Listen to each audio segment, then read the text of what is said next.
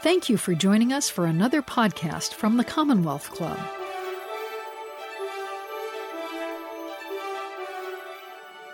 Good morning and welcome to the Commonwealth Club program called Daughters of Kobani.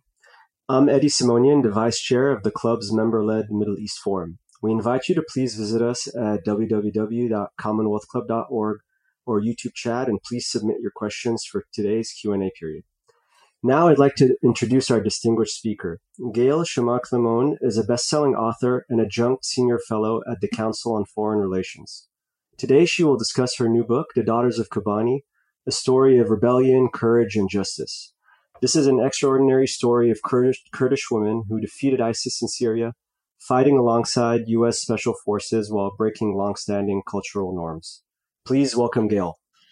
Thank you. Such a pleasure to be with you it's a real privilege to share this story. Um, this is a book that was three years in the making, and it's really the uh, story of the women who handed the Islamic State its first defeat as part of a fighting force that stood up in a showdown of a town uh, called Kobani on the border between Syria and Turkey. And really and truly, the thing that struck me the most when setting out to write this story was uh, that it started with a question I couldn't answer, which for me is the hallmark of a great story. My question was, how in the world did one of the most far reaching experiments in women's equality come to be on the ashes of the fight against the Islamic State, created by women who truly fought ISIS room by room, house by house, street by street, town by town as America's ground force for a half decade.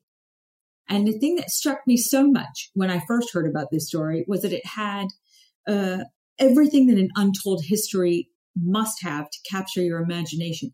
It's a military story about special operations community in the United States and its quest to work with local partners on the ground who were willing to take the fight to ISIS at a time when ISIS had had not one defeat. It's a story of women which is deeply relevant to our times as it's about women who rewrote the rules governing their lives and who really reshaped the way an entire generation thought about what women's work is. It's a politics story about America and its hunt for a policy when it came to the tragedy known as the Syrian civil war. And as ISIS surfaces, how are the Americans going to counter the rising force of the Islamic State at a time when U.S. forces absolutely could not politically be deployed on the ground. And then it's also, I think, a story of media, because the truth is that the reason why we know about the fight for Kobani and the valiant stand of this David versus Goliath force that truly had women's rights and women's equality right at the heart of who it was, right? So this is truly a David versus Goliath story, only David is also a woman. This story also happened because it happened right on the border with Turkey, which meant that the world's cameras could capture it in plain sight and catapult this story that was happening all around Syria, as then uh, National Security Deputy National Security Advisor Tony Blinken said, there were Kobanis going on all across Syria and Iraq uh, all the time but this one was captured by cameras. And I wanted to understand how did all of these factors come together to put this very far reaching experiment in grassroots participatory democracy with women's equality right at the center onto the global stage because those very same women with women's emancipation right at the heart of who they were came right up against the men of the Islamic State for whom buying and selling women was a central part of who they were and what they did. It was Shakespearean. It is Shakespearean in, in its reach and its breadth. You could not invent this story if you tried. And so I spent uh, more than two years, I guess three years, you know, in COVID, who remembers truly, uh, assembling this story that is taking place in the US, taking place in Northern Iraq, and certainly we enter the world of these women who come together to stop the Islamic State on the ground in northeastern Syria. I want to start by just talking to you a little bit about who the people you will meet in the Daughters of Kobani are. There are four women who we really follow from, from the start of their journeys all the way. And it is a little bit personal for me. My family's from the region. So when I first heard that there were women leading in battle against the Islamic State and leading not just women, but men also, and who also had the deep respect of U.S. Special Operations Forces, who had really spent their entire adult lives, men who had spent their entire adult lives at war on behalf of the United States. I thought, not only is this story incredible, but it's incredible it's happening there. You know, did, I just could not imagine the journey they would have had to have taken to not just say to their families, I'm going to decide my future, but also I'm going to take up arms so that you can decide your future, so that you won't live under the yoke of the Islamic State. So let me introduce you to the characters, take a step back into how uh, this set the stage for the story, and then I look forward to our Q and A. Make this much more interactive. Uh, in COVID world, I find it's much more uh, engaging for all of you if we actually have a conversation. So, the women you meet are some of the most extraordinary people I've had the privilege of meeting anywhere in the world. There's Rojda, who ends up becoming the Americans' interlocutors in the effort in the military campaign to rout ISIS from its so-called capital of Raqqa. And Rojda is somebody who's very quiet, introverted, loves Brazilian soccer, loves Maradona, and loves books, and ends up giving up her dreams of becoming a pharmacist uh, to protect her neighborhoods when the Syrian civil war starts. As a girl, she uh, dares to play soccer in her grandmother's village and her uncle dresses up in a white sheet as a ghost to scare her and her cousins from doing something that is so uh, shameful for their family as playing soccer out in the open in her grandmother's village. We follow her all the way to standing with U.S. special operations in Raqqa, in the command centers, figuring out who goes where, uh, and commanding thousands of forces in the effort to stop ISIS's territorial caliphate. Then there's Nareen, who so many readers already have written me about. It's the young one, you know, just so serene in her demeanor, uh, who, as a teenager, her parents said, you can't go to university because that's not okay for girls. Uh, you cannot uh, marry who you love because your uncle already has chosen for you. And then we follow her. By the time she comes to this all women's fighting force, she starts out as a driver for Nowruz, who's one of the other leaders we'll meet and ends up leading forces to retake her hometown from ISIS and having girls come up to her and looking at her as a role model and her uncles calling her uh, for advice. Then there's Azima, who is this swashbuckling character, but very much larger than life, joke cracking, chain smoking, non ISIS fearing uh, leader who always leads from the front. And the thing that struck me about her is that ISIS grazed her with a bullet. They shot her, and yet she still, even with an ISIS bullet near her heart, she goes to Kobani to the press conference at the end of the battle for Kobani and says, I want the world to know that women were part of handing this defeat, this first ever defeat to the Islamic State. And finally, there's Nowruz, who is, uh, you know, somebody who has this demeanor that's incredibly reassuring when you first meet her. And it's almost hard to remember if you meet her out of battle what she uh, faced in war. She grew up with a mother who never got to go to school, never got to be literate, who said, make sure your life isn't like mine. And here we follow her all the way on her own journey to becoming a leader who, when her forces in Kobani, they are low on food, they are low on weapons, they are low on ammunition, they have almost no training compared to the men of ISIS who've come to take yet another victory, but they have will. And she gets on the walkie talkie to the women who are her frontline commanders and says, these men think you are worth nothing.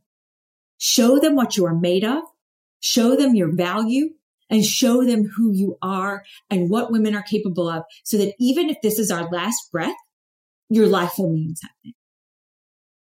And so those are the people that we get to spend time with along with the Americans who, uh, from the military side and the policy side are really desperate to make sure that ISIS is stopped. This is at a time when the fear for the U.S. homeland was extreme and no one knew who was going to put their lives on the line on the ground, doing the kind of terribly difficult fighting that ISIS forced its enemies to make. This was a fighting force from the Islamic State that mined every room, that kidnapped civilians, that has showed it was capable of everything. And then finally, just in conclusion, I want to take a step back to remember where we were at the time of this war. This 2011, the Syrian civil war, which starts as a peaceful protest from young people, then morphs into a fight against extremism as groups from around the world come in and take advantage of the vacuum left by the Syrian civil war and the atrocities of the Assad regime remain uh, escalating day by day. And into this, the Syrian Kurds, who are this ethnic minority that seizes on the openings provided by the Syrian civil war to govern itself, right? For the first time to be able to publish in its own language, name its children what it would wish, uh, celebrate its holidays without the Assad regime uh, interfering, uh, speak in schools the language it wishes to teach its children in without fear of retaliation, all for the first time, this group of Kurds who follows Abdullah Öcalan sitting in a prison, who reads a, a, a former communist to the left of Bernie Sanders in Vermont. They put together these ideas of governance, New England style, town hall, participatory democracy that will have women at its center and environmental awareness at its heart. And all of this unlikely story gets catapulted onto the world stage by the men of the Islamic State who intersect with the Americans looking for a way to stop them. And it all comes to be in the town of Kobani in 2014 when ISIS is on a glittering string of victories and finally meets a Syrian Kurdish force that is not as proficient or as skilled or as armed as it is, but that has the heart to make a stand against it. And that is when the Americans get involved. And that's really uh, when our story starts.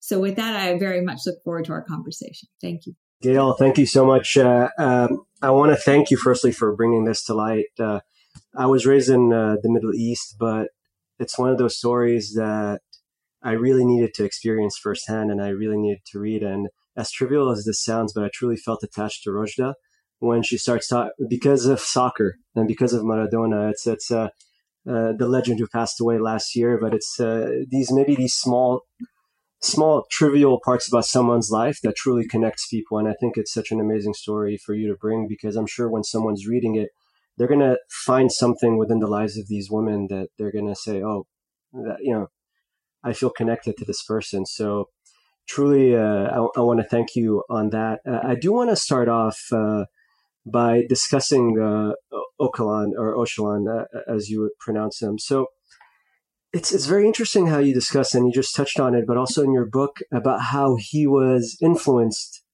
by uh, a philosopher from Vermont. Uh, and can we can we discuss maybe talk a bit more about his background, his life, and what really transformed him? And I do want to touch about emancipation of women. I do want to touch about his sister, and because it's a bigger story in the Middle East as well, where I think it truly needs to be brought to light about forced marriages and how it's a catalyst for a lot of women to want to just break free and the the simplest thing of deciding who to love is not even an option for a lot of these women. Yes, and so Abdullah Öcalan is a figure who the adjective controversial always attaches to him. Uh, for NATO ally Turkey, he is considered uh, enemy number one. He is sitting in a Turkish prison for creating, uh, for founding or co-founding the, the Kurdistan Workers' Party or PKK, uh, which launched uh, both uh, militant and then also later peaceful push for Kurdish self rule. His ideas, once he is in prison, he starts reading the words of Murray Bookchin. And Abdullah Öcalan, for people who have not been able to speak their language, celebrate their holidays, be recognized as citizens, marry who they love, uh, in terms of the in the celebration that could be public in their with their music and their holidays, and really moves people to follow his ideals and his ideas. And this group of Syrian Kurds who happens to follow Abdullah Öcalan um, is really the are, are the folks who are the most organized when the Syrian civil war begins. And the Öcalan ideas that he has been putting out over his decades in prison deeply influence them.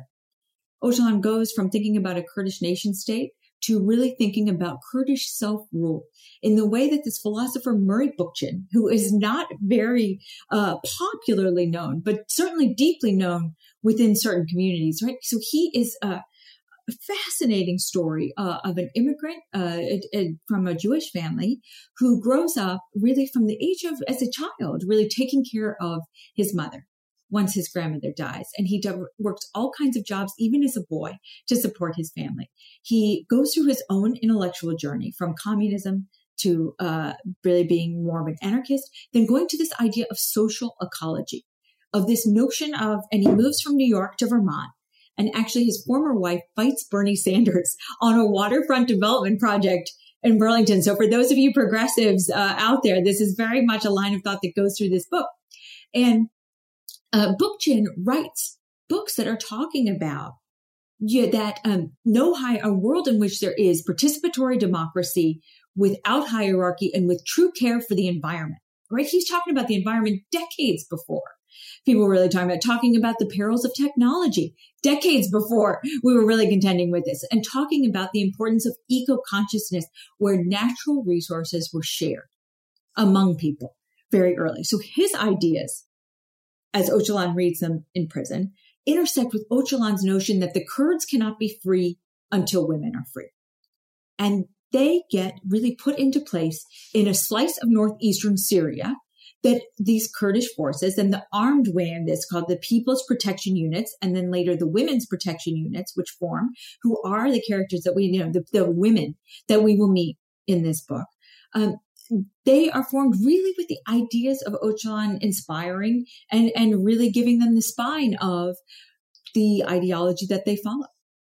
This is uh, I tr- when I was reading about uh, in the background, I honestly never knew this. So thank you for bringing this to light because, as you mentioned, uh, I was quite surprised to see the connection all the way to Vermont and uh, to Bernie Sanders as well. Um, to I also want to touch base that this is very personal for you. You, you did mention how your family's from the region, but maybe as in as much details as you want to go into, could we discuss how you had your own battles as well with gender roles within your family? So my uh my father used to joke that it was it was, you know, nature answering. It was the universe answering that he got me as a daughter, right? Uh, so, and actually, the book, uh, for those of you who are, are, looking at the book right now or about to pick it up, uh, you'll see in the dedication it says to Eli, who taught me about uh, pistachios, Marlboro Reds, backgammon and the proper taste of watermelon. Because for those of you from Middle Eastern families, my father was always complaining about American watermelon not having the same sweetness uh, that he grew up with, even though he was a very, very proud Floridian uh, to the end, very much uh, loved South Florida and stayed there. Um, when I was a child, a girl, my, this moment is in the introduction. So the introduction of the book is really about me trying to figure out, could I do justice to this story? At a time when I'd already written two books about the post 9 11 conflicts and quite honestly was exhausted from trying to make Americans care about their wars.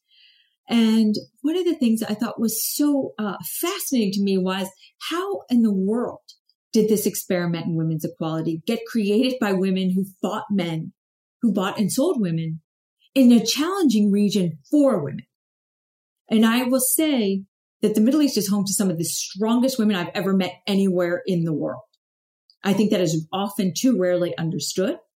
But the challenges they face, you know, my, my grandmother was married as a girl. Uh, and my father once said to me once when I was giving him a very hard time about the women in his family cooking more than the men and why couldn't men do the cooking and cleaning? He looked at me and he said, do you really think men and women are equal? And he honestly didn't mean it in a kind of rude or insulting way at all. For him, it was as if I was telling him that, you know, reindeer dance on the moon at 9 p.m. every single night, right? It was just unfathomable from the world that he was raised in. You know, he was born in Baghdad. Uh, mother was from Baghdad. Father was from Kirkuk and lost his country uh, as a boy uh, because his family was the wrong faith. So you know, I wanted to, to, share that I'd never shared that in a book. I'd never even really talked about my father.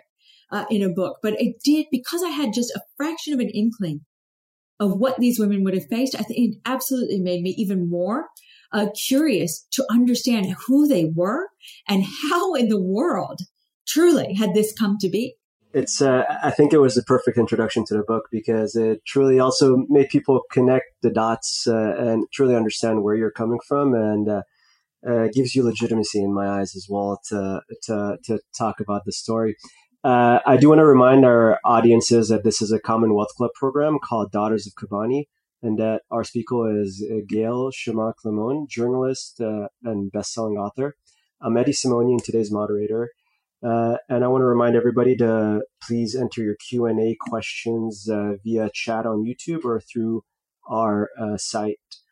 Uh, I do uh, want to uh, mention that, and and people will get this through the book, but you were on the ground over there with these women. You went there against the advice of many people. I would I would say, and which is a, an amazing feat. Um, maybe could you discuss maybe some moments that happened there that uh, even even with war, even with the bloodshed, that just shows you the humanity of the people on the ground and these women and how they were able to lead forces that were mainly comprised of men as well.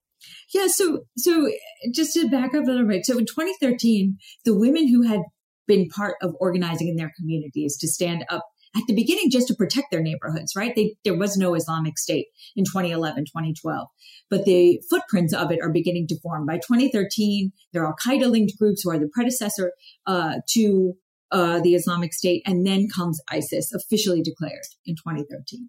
And the women's protection units are born in April 2013. And I asked Rojda once, why in the world did you start the women's protection units? Because you already had equality according to your ideology, right? Öcalan, Kurds cannot be free until women are free. And you already were fighting alongside men in battle.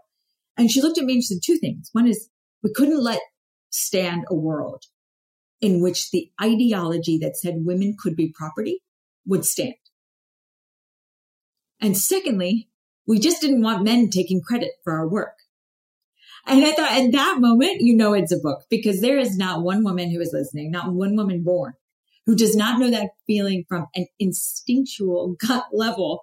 Uh, and I thought, oh my gosh, you know, even in the most extreme form, right? I'm fighting ISIS. It's still the same, the same sentiment. And so uh, for me, listen, nothing I ever face on the ground is a, a, shadow of what the people I have the privilege of meeting and whose stories I have the privilege of telling face. Uh, and I think it's hard to imagine, but the reality is that these women are part of a governance structure that has actually built a truly real and very fragile stability on the ashes of the ISIS fight.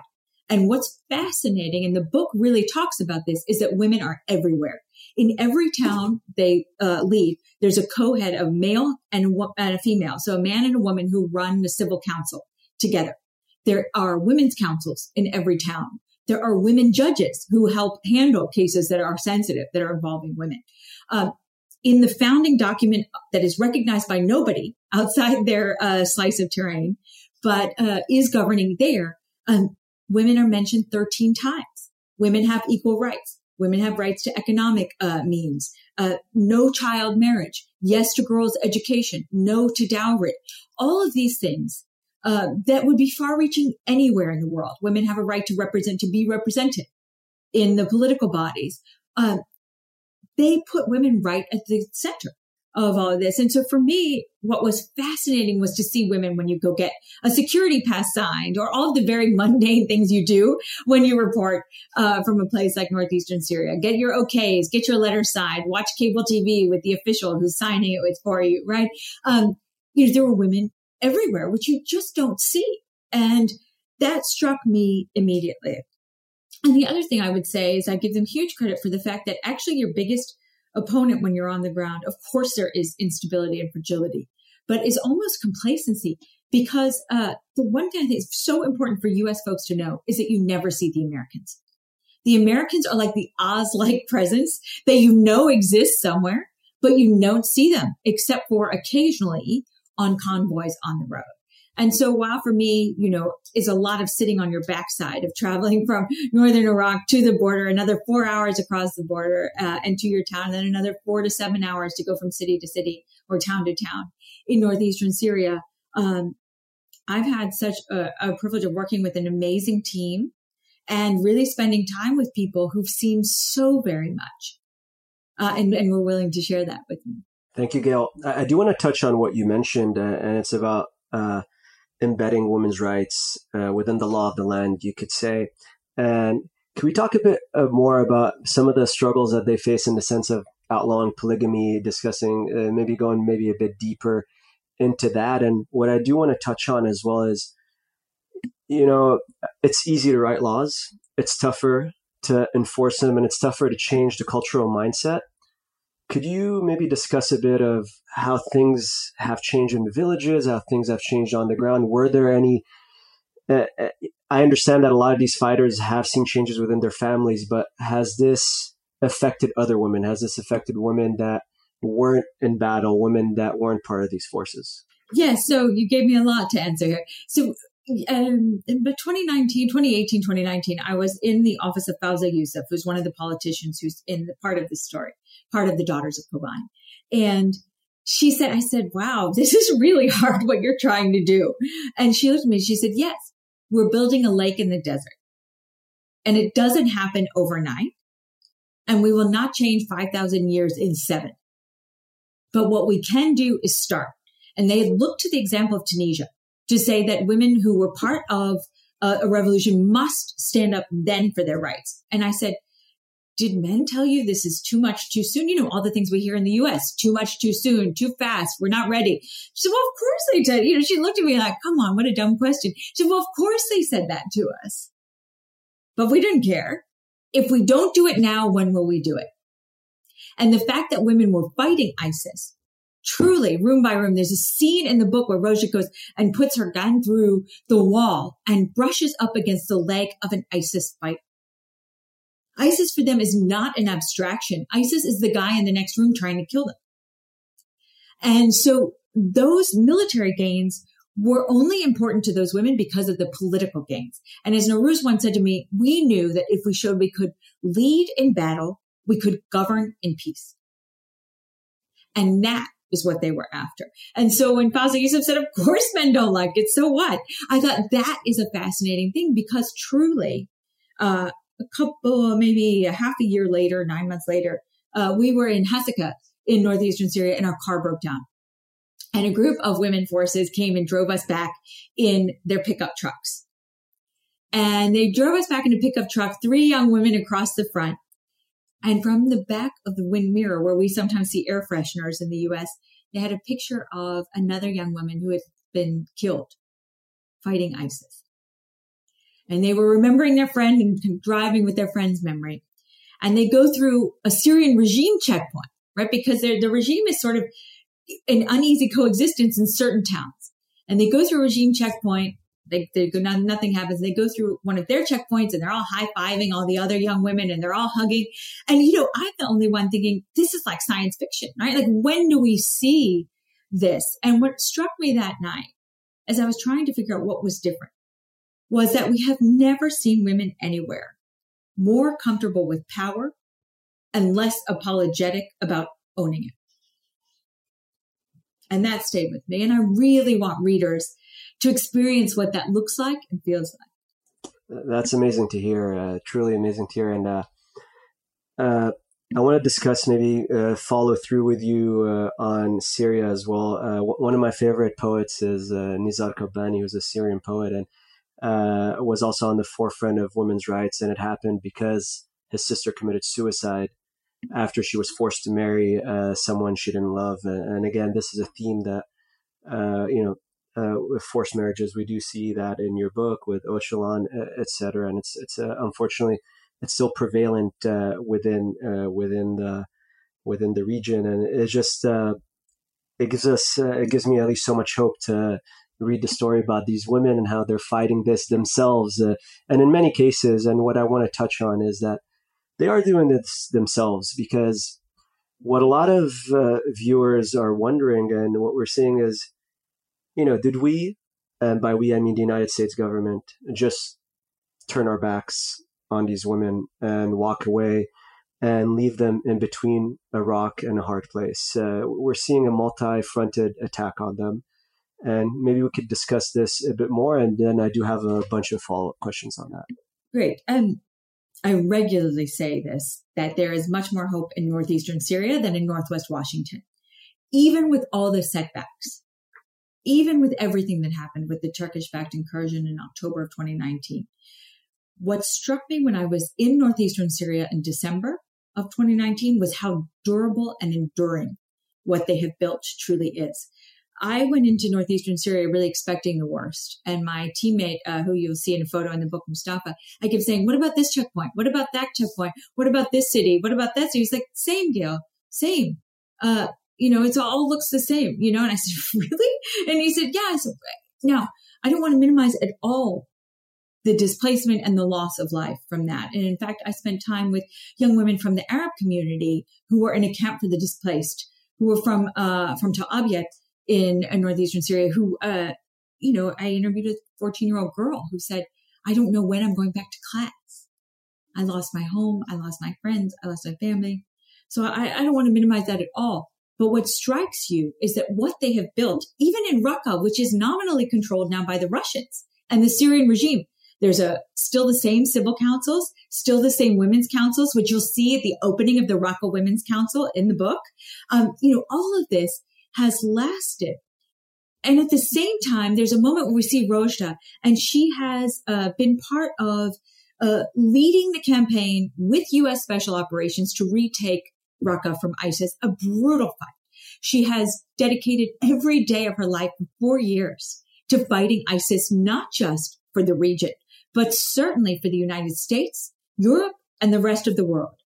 And we've spent this evening with her in the book where she is with this Yazidi woman who was enslaved by ISIS and who with such power shares her story and helps share what she learned for those who are fighting ISIS so that they would understand who was where and what she knew.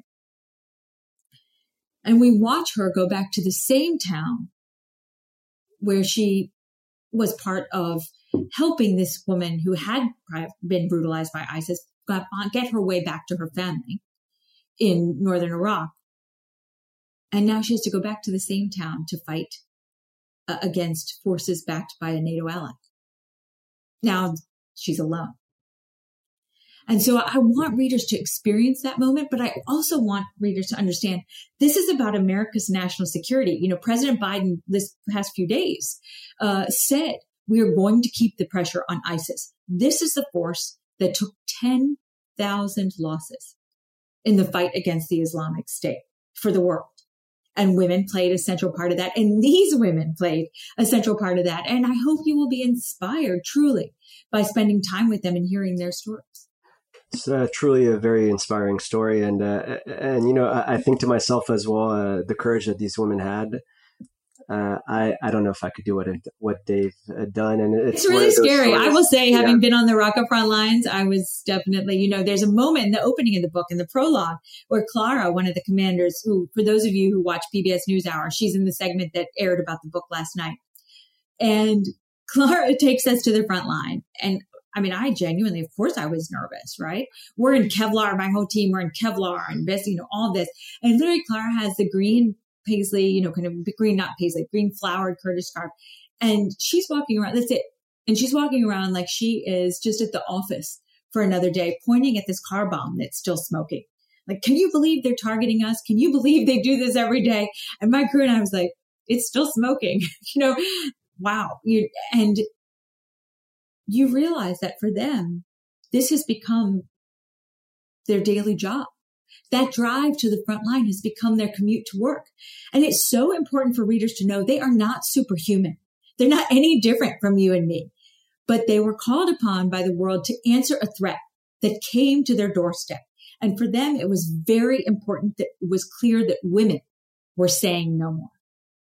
I do want to touch on one part where you just said, and maybe the dangers of being desensitized to this violence. And are these uh, women or communities over there? Are there anything uh, or any programs they're doing or implementing right now to actually help people heal. It's not easy, and it, we understand how in the United States, when our soldiers came back, PTSD, etc., and especially right now, what's happening in Syria. Are there any programs? Are there any? Is there anything on the ground that these committees are actually working on to help these people return and maybe come back to a normal life eventually when so I've spent a lot of time in the military community, and also uh, for this second book I did, Ashley's War, which is how this whole story started.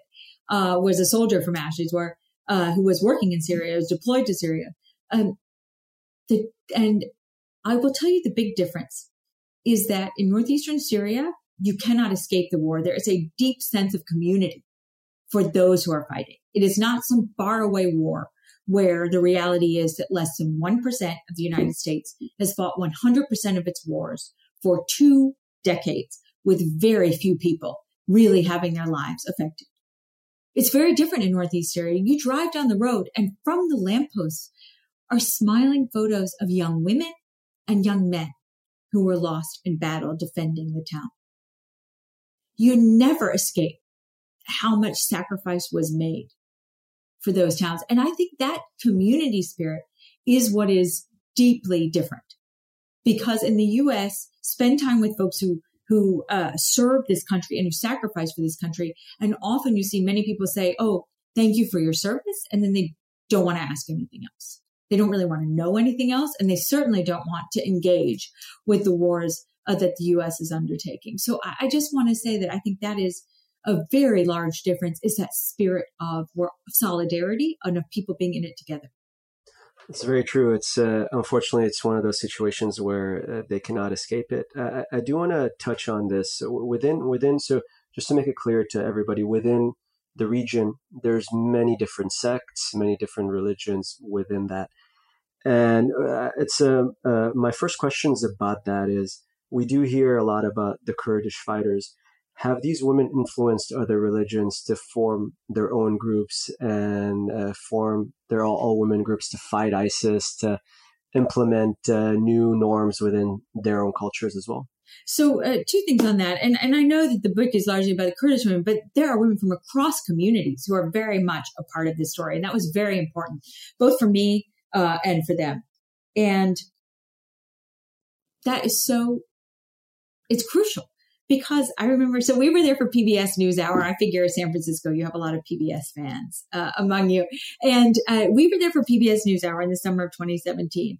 And there's this moment, I think we actually took it out of an earlier draft, but it always stayed with me. So we go to interview this young woman who has just spent the whole day fighting the Islamic State, and it's hot, and we're all, there are literally like uh, 15 young women in smiley face socks, fatigues, braids, um, some with uh, Timex watches on their wrists, and all of them with their AK 47 standing at attention against the wall for them to be ready at a moment's notice. And I looked at her, she said, We're writing our own history now. We're doing this not just for ourselves, but for women across the region and across communities. And I said, Well, in the Middle East, like, isn't that a very hard place to start? And she looked at me as like, Oh my gosh, you are a really dumb American. you know, you, what a question that you just asked me. Of course, so, you know, and she looked at me like, what kind of question is that? Because of course it's hard. We're from here. We know how hard it is, but it wouldn't be worth anything if it weren't hard.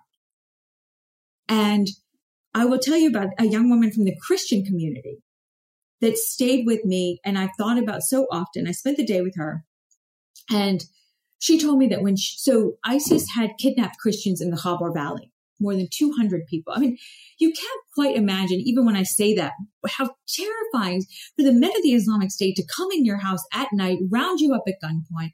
Uh, you know, you still have your cell phones for some of them, and just the terror that that inspires because of your faith. So ISIS had come uh, to the Christian community. This young woman had seen that, had watched this play, and and she said, "No, I'm going to be part of this uh, women's protection force from the Christian community that is going to defend our neighborhoods. And her parents say, no way, you're smart, you're promising future, no way, go to school. And she says, no, I, I really think this is important. And then her parents go to church and people come up to them at church and say, we're so proud of your daughter and what she's doing for our community. And that starts to spread because there's this whole, you know, Geena Davis and many others have talked frequently about the notion of if you can see it, you can be it, the importance of seeing people who look like you. And that's what happens, right? Other young women see them come back to their neighborhoods, come back to their communities. And this is across neighborhoods. Um, one of the most powerful days of interviewing, and the readers of, of Daughters of Kobani will spend time with these young women too, are the young women from the Arab communities in Raqqa who lived under ISIS and who later joined the Women's Protection Forces.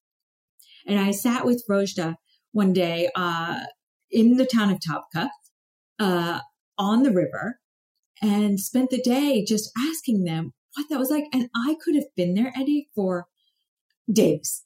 Every one of these young women had a story. One of them had read uh, Egyptian poets only for three years, hadn't left the house, but really spoke in paragraphs because that was her education, right? Uh, another told me of being arrested by ISIS um, because her wrist had shown when she crossed the street and ISIS had arrested her and her father and said the only way she could be free is if she married one of the brothers. And then there was a woman who is in the book, who is somebody I think about when I promise you nearly daily for her grace and her courage and her example. And I was asking women, you know, what their stories were. And it turns out this was a young woman whose brother joined ISIS and forced her to marry an ISIS fighter. She tries to divorce him. She tries to leave him. The, her brother keeps sending her back to this man. She ends up escaping, finally is brutalized by ISIS in the town of Idlib, and the readers will follow this. And then she comes back and she has the, the, the US backed forces, of whom the women in the story are a part, say, where, you know, we'll take you home. Where do you want to go? And she says, no, I, I want to join the women's protection unit. And I couldn't imagine the courage that it took for her to do it. And so I asked her, you know, why in the world? How do you have this courage to do this? Because I feel like I wouldn't even move from bed if I had endured all that you've survived. And she said, why should we let this go unanswered? This is my way of saying this should not happen. And it was that, hearing this young woman say that, that makes you realize this is not about communities. And in fact, the Americans used to say to me, oh, you know, ask people outside Kurdish communities if this matters. And it's not that everybody's singing kumbaya and holding hands. It's that women have an inherent sense of dignity wherever you are in the world, regardless of community. And so I would ask Arab women in Raqqa, so is this a Kurdish project or is this an American experiment? And they would be so insulted by the questions. So who told you? You know, I've always been strong. I've always spoken out in my family and my mother-in-law is the reason why I'm here today at the opening for the Raqqa Women's Council. And so I think it's so overstated that um, this is any one community where women want to have their own voice and exercise their own agency. It is the universal quest for human dignity. That's very true, and I do want to emphasize the dangers that uh, these women have faced, and especially from the Syrian regime as well. You know, you could look back at the 80s of what the regime did at Hama, where they massacred tens of thousands of people, and and uh, I think sometimes this is something that's very tough for people who are thousands of miles away to truly comprehend the dangers and the struggles that people over there face uh, every day, and uh, you know, knowing that again, uh, in Arabic we call them mukhabarat, which are the uh, intelligence. You know, if you say anything against the Syrian regime, the mukhabarat would come and take your father uh, or your brother away. And this is something that's so foreign for uh, us over here and a lot of people around the world to truly uh, comprehend the dangers uh, that they're facing. And as you mentioned, also with ISIS, it's the brutality, the rape, what they did to the Yazidi women, selling them as slaves, which is again, it's as if you're watching a movie from 2000 BC uh, uh, uh, about uh, Romans selling slaves within that region. So, so this is something that's truly uh, uh, just incomprehensible and very tough to discuss. I, I, do I do want to touch on this. when you talk about the region, when you talk about your experience there, I do see this like the smile you have of experiencing this um, and being able to be with these women do you have one moment where it just will live with you forever where it's something uh, some moment where you had a conversation with one of these women something you haven't mentioned already where you would like to discuss or share with our audience Yeah, there were two moments. One, I want to talk about the humanity amid humanity because a, a danger of telling stories like this is that people say, oh, that's them over there, right? I would never be that brave. None of these women thought they would be that brave, but they were because they're like so many women in our own communities all around, right? The Bay Area fighting every day, protesting, just giving talks, you know, mobilizing people for what's right. And so I, really do want us to, these are daughters, sisters, friends, right? And, and there's a moment I had where I just, I was interviewing Azima, who the Americans before I even met her said, you must meet her. You, she is one of the most colorful, I think was the word they used, just because she, she's such good fun and also such a daring spirit who never takes no for an answer. And even in the darkest moments of the battle for Kobani, when truly they were backed into maybe a block or two, and it was very clear that this town could fall at any moment to the Islamic State and that the black flag would be raised over Kobani. Uh, she never lost faith. And she would always say, you know, Kobani will win, Kobani will not fall. And actually, many people thought she was mad, right? That there had been no example to that point of any town not falling to the Islamic State. And here it was going to be, you know, what, what, I, this is not my language, but what one, you know, th- paper called, you know, the country bumpkins of Kobani were not going to be the people who handed ISIS its first defeat. And yet that is what turns out to happen. And in part because it's the spirit of people like Azima. So there's this amazing moment. And I later spoke to both of them where she was telling me about her sister.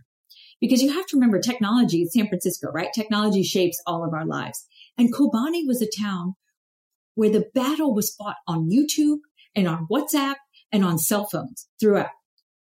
And in the middle, so Azima is there and she's leading men and women in battle. It's very difficult. There is no place that is not a front line in this town. They're low. They, some days they don't even have enough bullets to get through the day. And she's in there, she's planning for battle and her phone rings and she picks it up thinking it's her commander, but it's her sister.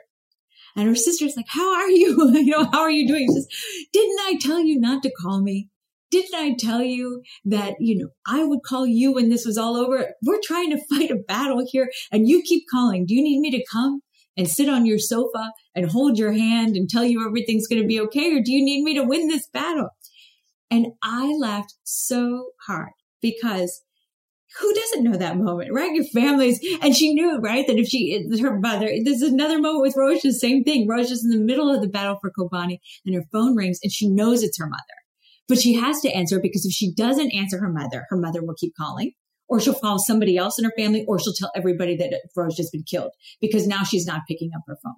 So, and her mother had never wanted her to join the Women's Protection Forces anyway. She thought it was all Azima's fault and all she blamed her constantly for, for convincing her daughter that this was okay. So Rosie picks up the phone and she just puts it up so that everybody, her mother can hear the bullets whizzing by and her mother starts crying and wailing out loud, right? And so it's, it's that, that really, the heart of these women who also had families, who had people who were thinking of them every day and worrying about them and wondering about them, who, uh, whose families never expected that this would be their future. And I think I, am later convinced Azima to introduce me to her sister, and I interviewed them both and made them recount the story. And her sister was actually much funnier because her sister was like, "Yeah, I remember you yelling at me," and Azima was like, "Oh, I didn't yell at you that much." And she said, "No, no, I did," but she said, and then she paused and she said, "But at least I knew you were alive." Wow, no, that, that's uh, uh, well, uh, I, do want to say maybe it's a Middle Eastern thing, but uh, it's part of our culture as well. If I don't answer my parents' phone, I have several other relatives calling, and uh, you know, immediately as if something uh, really horrible happened. So uh, it's uh, I, I, understand her frustration on that point. I do want to turn a bit into geopolitics and just with the remaining time we have discuss the region and what's going on. Uh, I do have one question, and it's about the future of Syria. We, we look at Iraq and we look at Lebanon, and what we have over there is a sectarian regime, where uh, where each religion is given a certain post, and what's happening is religion is embedded within uh, the country, and in many cases, people are more loyal to their certain sect than to uh, the country as a whole, and which which, in my opinion, personal opinion, it causes a lot of friction and a lot of animosity. in Syria, we do see uh, similar divides in which you know we have a large population of Kurds, we have Alawites, we have Christians, and we have uh, Arab Sunnis, you could say, because in essence, a lot of the Kurds are Sunnis, but different identity.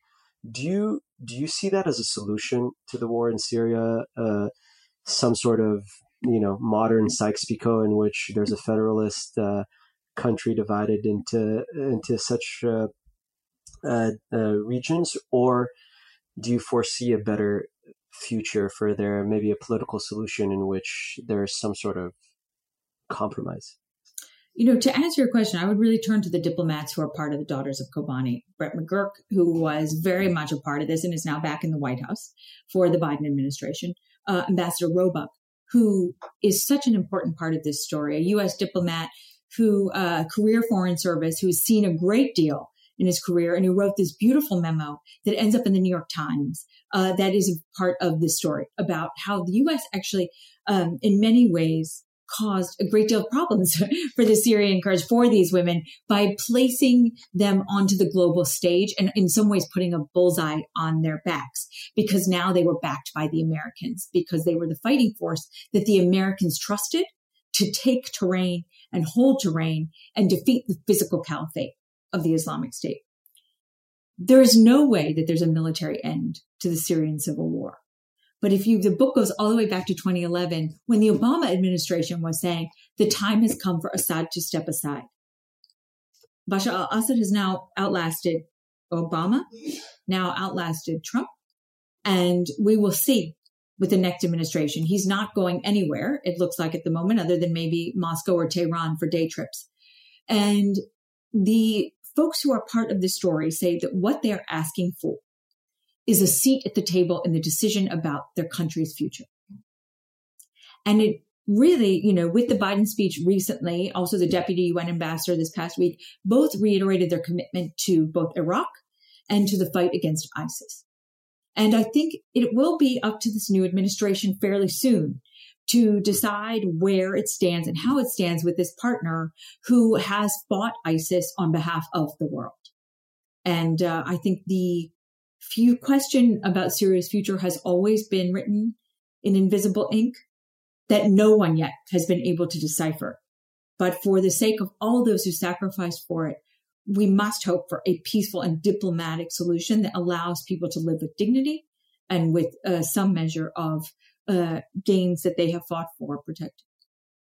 That's uh, to your point of uh, Bashar outlasting everybody. It was one of those scenarios where I remember in 2011 thinking, "Oh, it's going to be over soon," and they've uh, that that regime has been able to uh, stay in power through their you know and commit uh, countless atrocities as well in the battles over there.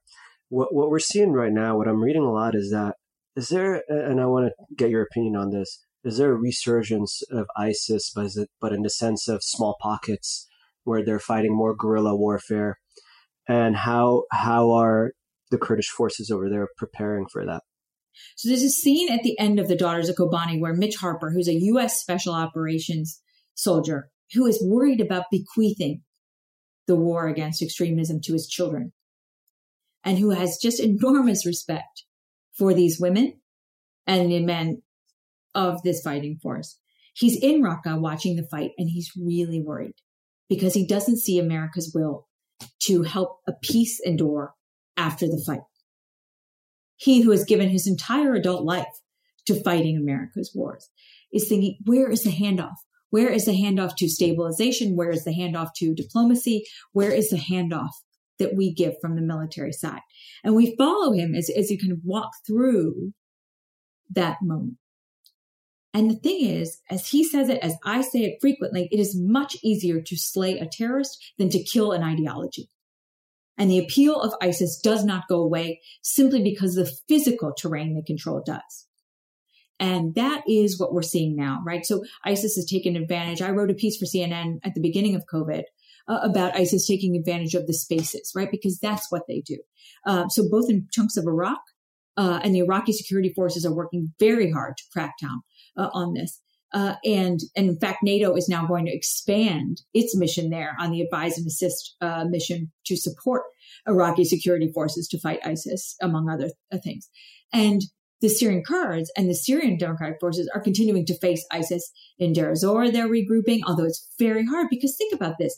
The, these women, Nowruz, Rojda, uh, Azima, Nareen, they're part of the U.S. backed forces who now face the threat of Turkish incursion, the Russians coming at any moment, the Syrian regime coming at any moment, and ISIS resurgence. And they continue to hold thousands, I believe it's about 2,000 plus ISIS fighters who no one will take back. And I've gone and seen this myself twice in Hol camp, the wives and children of the Islamic State who no one else wants. So not only are they facing all of this, but they're also holding for the world uh, the problem that no one else wants to deal with. So an international problem requires an international solution. And I deeply hope, in fact, one of the women who's part of the Women's Protection Forces leads security at Hol Camp, And she fought ISIS in Manbij. And I said, did you ever think that your job would be to keep safe and do as much as you could to provide security for the wives and the children of the Islamic State? And she said, no, I never in a million years thought that, but it's my job. And we need the world to pay attention to getting us more resources because we're doing this not just for us, but for everyone. It's uh, amazing uh, what what they had to endure and what they're doing. Uh, I do want to touch. You spoke a bit about Turkey. I do want to touch on uh, your opinion of how the Biden administration needs to confront Erdogan. And on that note, are the Kurds also being used as a tool like Hafiz al-Assad used them before, in which the Syrian regime is uh, using them as well against uh, Turkey? So I was in northeastern Syria in December of 2019, and I went to interview Mazloum, um, the head of the Syrian Democratic Forces. And he is running this sort of very fragile United Nations there, where the Russians come in, the, you know, they're having distance talks with the regime. Um, they're dealing with the Americans very closely, right? There's still a very close relationship with the Americans despite everything that's happened because the level of trust on the individual level was so enormous that even when everything happened and the cataclysmic events of October 2019 occurred, there was such a well of trust and respect that yes, it was depleted, but it wasn't erased. And that relationship remains very, very strong, uh, even till now. And so there's, is this, you know, you have this non-state actor who's balancing these nation state uh, powers, really working to figure out a future that is better for the next generation. And when it comes to Turkey, I have always believed, as uh, Ambassador Roebuck writes and has written, that there is only a diplomatic solution. I believe deeply in U.S. leadership, and I believe that if the U.S. really puts diplomatic muscle into it, there were talks recently enough in 2014, 2015 between Syrian Kurds and Turkey that there is enough room for the U.S. to keep its NATO ally on side and not in the arms of Russia, while also respecting uh, what the sacrifices have been made by the partner that continues even as we speak to keep the pressure on ISIS and to deal for the rest of the world with the remnants of the Islamic State. Thank you, Gayle. We do have uh, time just for one last note, and I do want to give you this this time for yourself to maybe uh, say a few words on a personal level and uh, just maybe end it with a bit of hope for everybody about the region.